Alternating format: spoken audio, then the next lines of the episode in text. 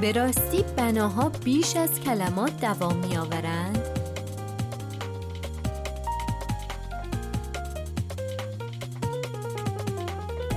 روی موج نمانا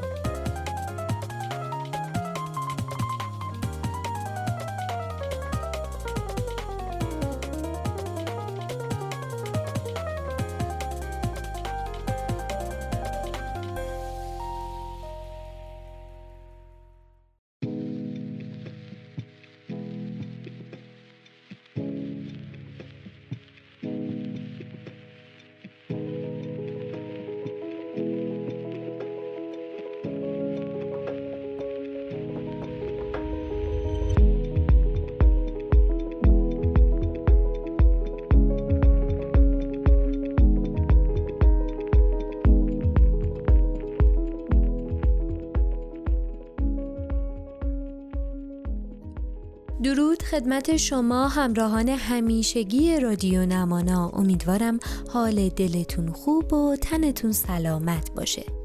آنهیتا سماوات هستم راوی اپیزودهای نمانا. در خدمت شما هستیم تا اپیزود شماره سی و هفتم. از مجموع اپیزودهای اخلاق حرفه‌ای رو با هم بشنویم. موضوع این اپیزود بررسی اخلاق حرفه‌ای در حوزه نقد معماری هست.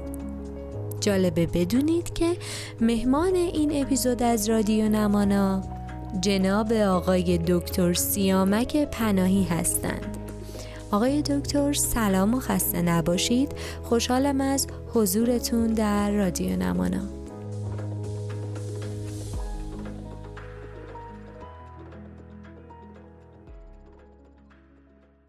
به نام خدا.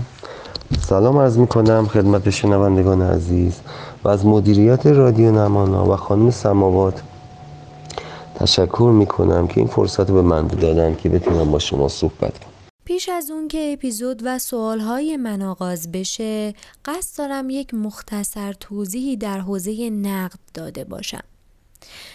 در واقع وقتی ما میگیم نقد ممکنه اولین چیزی که در ذهن شما نقش ببنده این باشه که نقد یعنی ایراد و اشکال گرفتن از یک کار اثر علمی یا هنری. اما در واقع نقد نه ایراد و خوردگیریه نه اشکال تراشی بلکه علم ارزیابی و سنجش میزان اعتبار علمی طرحه. در واقع نقد یک فرایند اعتبار سنجی و استاندارد گذاریه.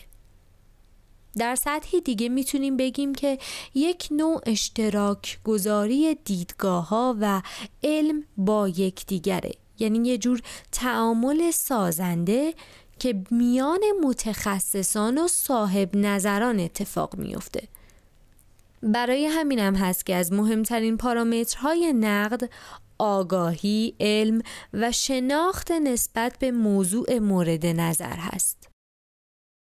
با توجه به این تعریف تخصصی از نقد، حالا متوجه میشیم که پس هر گونه مسئله ای که بدون برهان و درک و فهم صحیح از مسئله ای مورد اعتراض قرار بگیره نقد نیست. وقتی هم نقض نباشه خب طبیعیه که منجر به جبهگیری و برخوردای منفی بشه اینجا بیشتر متوجه میشیم که پس هر نظر، هر کامنت و هر مطلب سلیقه ای رو ما نمی‌تونیم به حوزه نقد تعمین بدیم. درود مجدد خدمت شما آقای دکتر پناهی عزیز. خوشحال میشم که نظر شما رو درباره کلیات مفهوم نقد بدونم.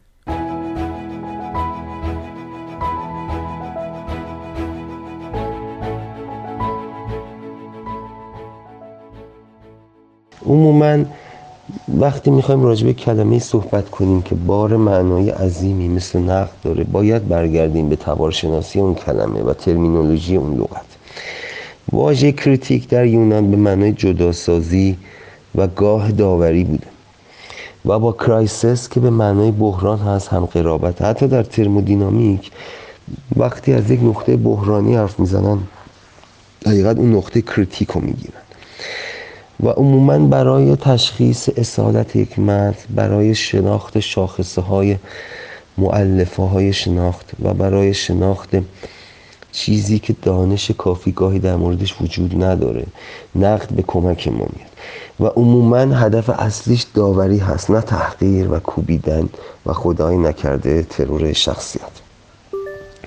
اون چیز که مسلمه نقد با روزگار روشنگری شروع شد. روشنگری و راسیونالیسم رشنالیزم در از هر تفکریه که در برابر خرافه گرایی قرار بگیره.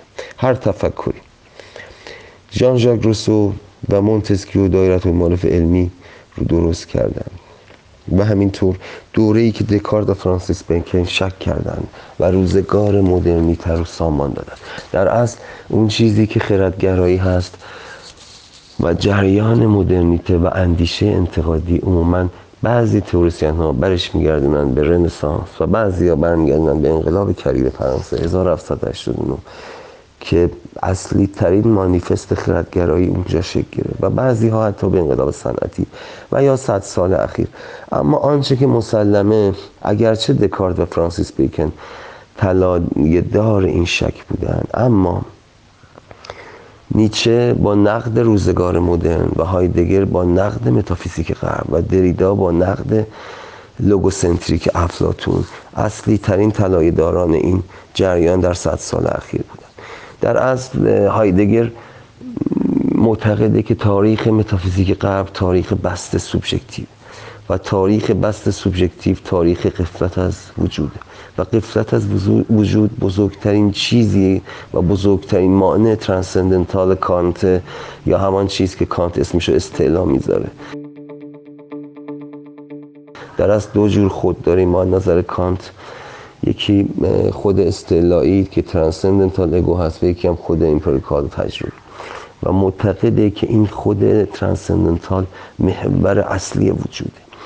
و وقتی که هایدگر میگه که متافیزیک غرب اینو مختل کرده بزرگترین دغدغه هایدگر بازگشت به وجود و existence و جریان اصالت وجود و اگزیستانسیالیسم. وقتی من از نقد حرف میان میاد عموما یاد شعر حافظ میفتم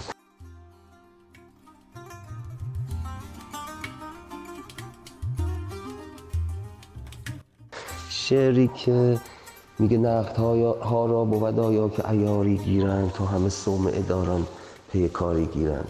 اینجا یه ایهامی هست در این نقد. گاهی نقد به معنای نقد و نسیه به کار میده و گاهی اینجا نقد به معنای همان نگرش و سنجش و نقدی که ما امروزه به عنوان داوری مسابه داوری استفاده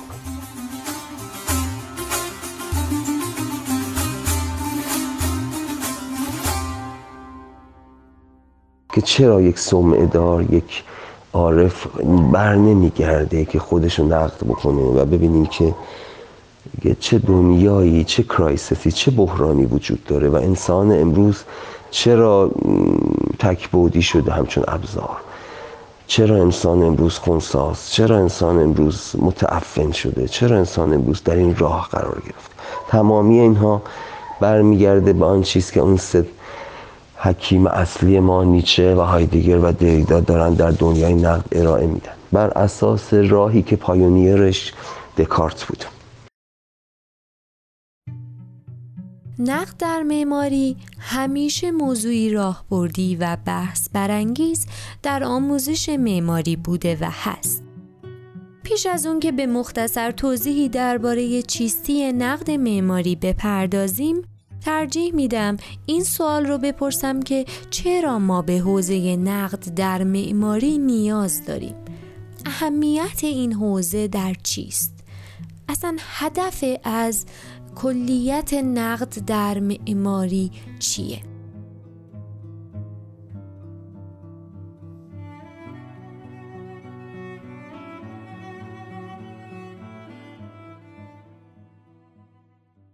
بله در مورد این که بخوام توضیح بدم که اصلا چیستی نقد در معماری چیه و آموزش معماری حتی و اینکه چرا ما نیاز به نقد داریم و در اصل اهمیتش کجاست. باید بگم که وای خب، نه چرا که نه؟ وقتی که ما فلسفه حرف می‌زنیم ما دو جور فلسفه داریم فلسفه آنالیتیکال و ریاضی و فلسفه قاره‌ای و continental و وقتی فلسفه ها رو می‌خوایم بررسی بکنیم و تحلیل بکنیم و خوانش بکنیم چهار روش داریم. روش اول practical هست و بعد سمانتیک گزارعی معنایی و بعد logical و منطقی و در نهایت متافیزیک.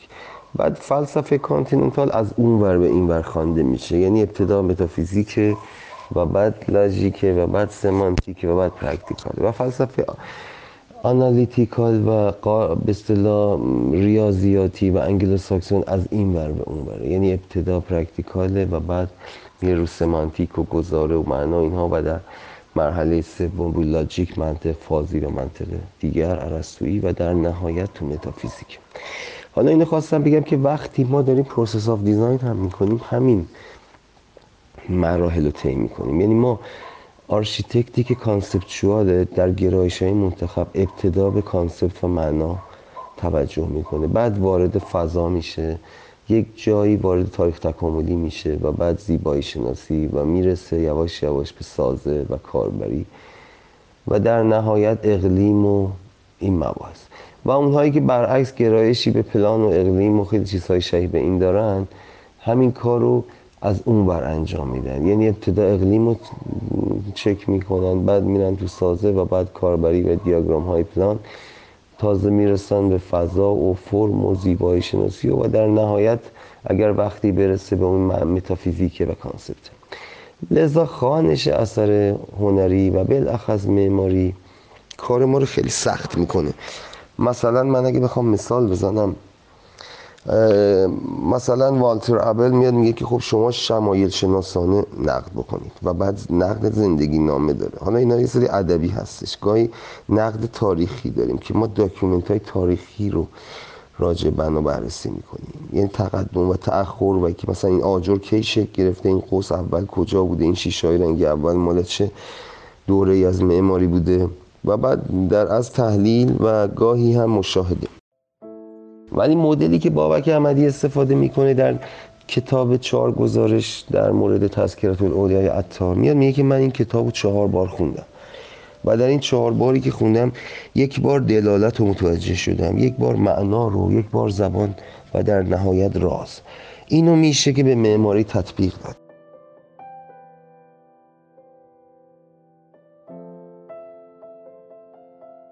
یعنی معماری به چی دلالت می‌کنه؟ چه معنایی داره؟ اونجوری که چامسکی میگه و الکساندر بسطش داد چگونه این معماری زبانه و چه رازهایی در پی اما قبل از بابک احمدی بارت در کتاب اسنزت که سارازین بالزاک رو بررسی می‌کنه و در اصل بابک احمدی قطعا از اون کتاب concept گرفته. بارت میاد میگه که ما پنج مرحله داریم یعنی رمزگان هرمنوتیک داریم.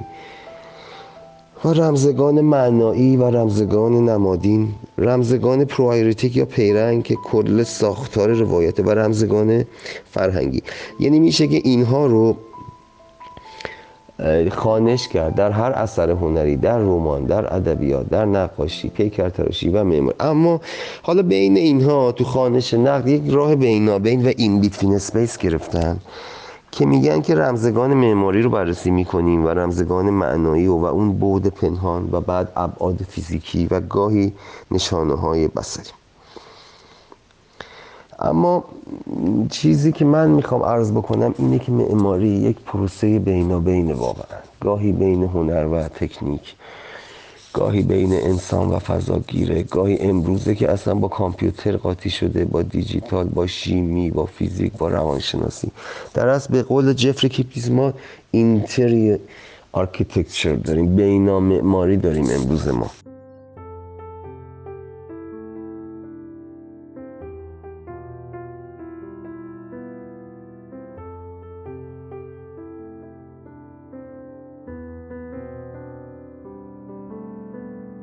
و ما برای مطالعه معماری لاجرم باید مطالعات diatopic diachronic و synchronic داشته باشیم. مطالعات تیپ در مکان تیپ در زمان و تیپ در مکان و زمان.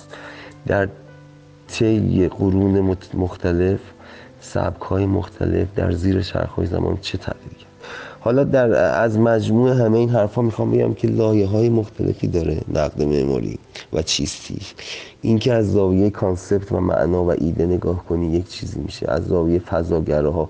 ما به تعداد آرشیتکت ها فضاگرا داریم. حالا من چند تاشون مثال بزنم. ما کوارونی بعد زوی مثلا مقیاس فضایی زوی حرکت در فضا بعد گیدئون image فضایی و concept فضایی و بعد مثل به شولتس ادراک فضا و بعد الکساندر زبان فضا و باشلار بوتیقای فضا. برنارد چومی رویداد فضا. من دیالکتیک اکنونیت در فضا. ما همه اینها رو داریم. فقط می‌خوایم از زاویه فضا بررسی کنیم. با تک تک اینا رو بررسی کنیم. یعنی کی رویداد داره کی دیالکتیک داره کی بوتیقا داره. و کی زبان و ذهن چامسکی توش نهفته است. حالا از کتگوری ارز کردم مثلا تاریخ تکاملی بریم تو یونگ فروید یا اصلا از تاریخ تکاملی بریم بیرون. از دیدگاه سازه از دیدگاه کاربری از دیدگاه مورفولوژی ریخت و آن چیز که گشتالت در روانشناسی انقلاب سوم روانشناسی داره به ما دیکته می‌کنه. انقدر این مباحث پیچیده و عظیم هست که ما رو دوچار واردی کلاف سردرگم می‌کنه. بنابراین باید در بین همه اینها ما به یک استانداردی برسیم. حالا مثلا در کتابی که بین اتو نوشته راجع معماری اندیشه نقادانه اون شیش حالتی که الان عرض کردم که والتر ابلو میگه رو مثلا گرفته ابتدا. مبتنی بر شمایل شناسی و زندگی نامه و تاریخی و اینها زیبایی شناسی و علت قایی و نمی‌دونم مبتنی بر مشاهده و فرمی ولی میگه اینها رو اومده ترکیب کرده و در سه تا قرار داده که نقد معیاری نقد تفسیری و نقد توصیفی هست. لذا اینها رو میشه که به معماری تعمیم داد. و اینکه چرا باید معماری نقد بشه خب همون سوالی که اول کردم خب چرا که نه؟ وقتی فلسفه ما معتقدیم که باید باشه و فلسفه وقتی شروع شد که جهان استوره پایان یافت از جهان استوره به این ور 2600 ساله که بشر داره سوال می‌کنه و میگه چرا؟ فضیلت اینه چرا اینه؟ انسان از کجا اومده؟ به کجا میره و آخر ننمایی وطنم؟ جهان از چی خلق شده؟ شرافت چیست؟ فضیلت چیه؟ راه رهایی کجاست؟ همه اینها چراهایی هستش که ما عموما به کسایی که حتی deconstruction می‌کشن و میگن ما با مرگ concept رفتیم. مثلا concept نداریم. ما این رو یادآوری می‌کنیم که تو داری وارد یک نیرنگی میشی که داری از یک مفری استفاده می‌کنی که جواب ندی و پاسخ ندی. اینکه نداشتن concept هم خودش می‌تونه concept باشه. اما اینکه واقعا بدونی که به اون علت داری این کار انجام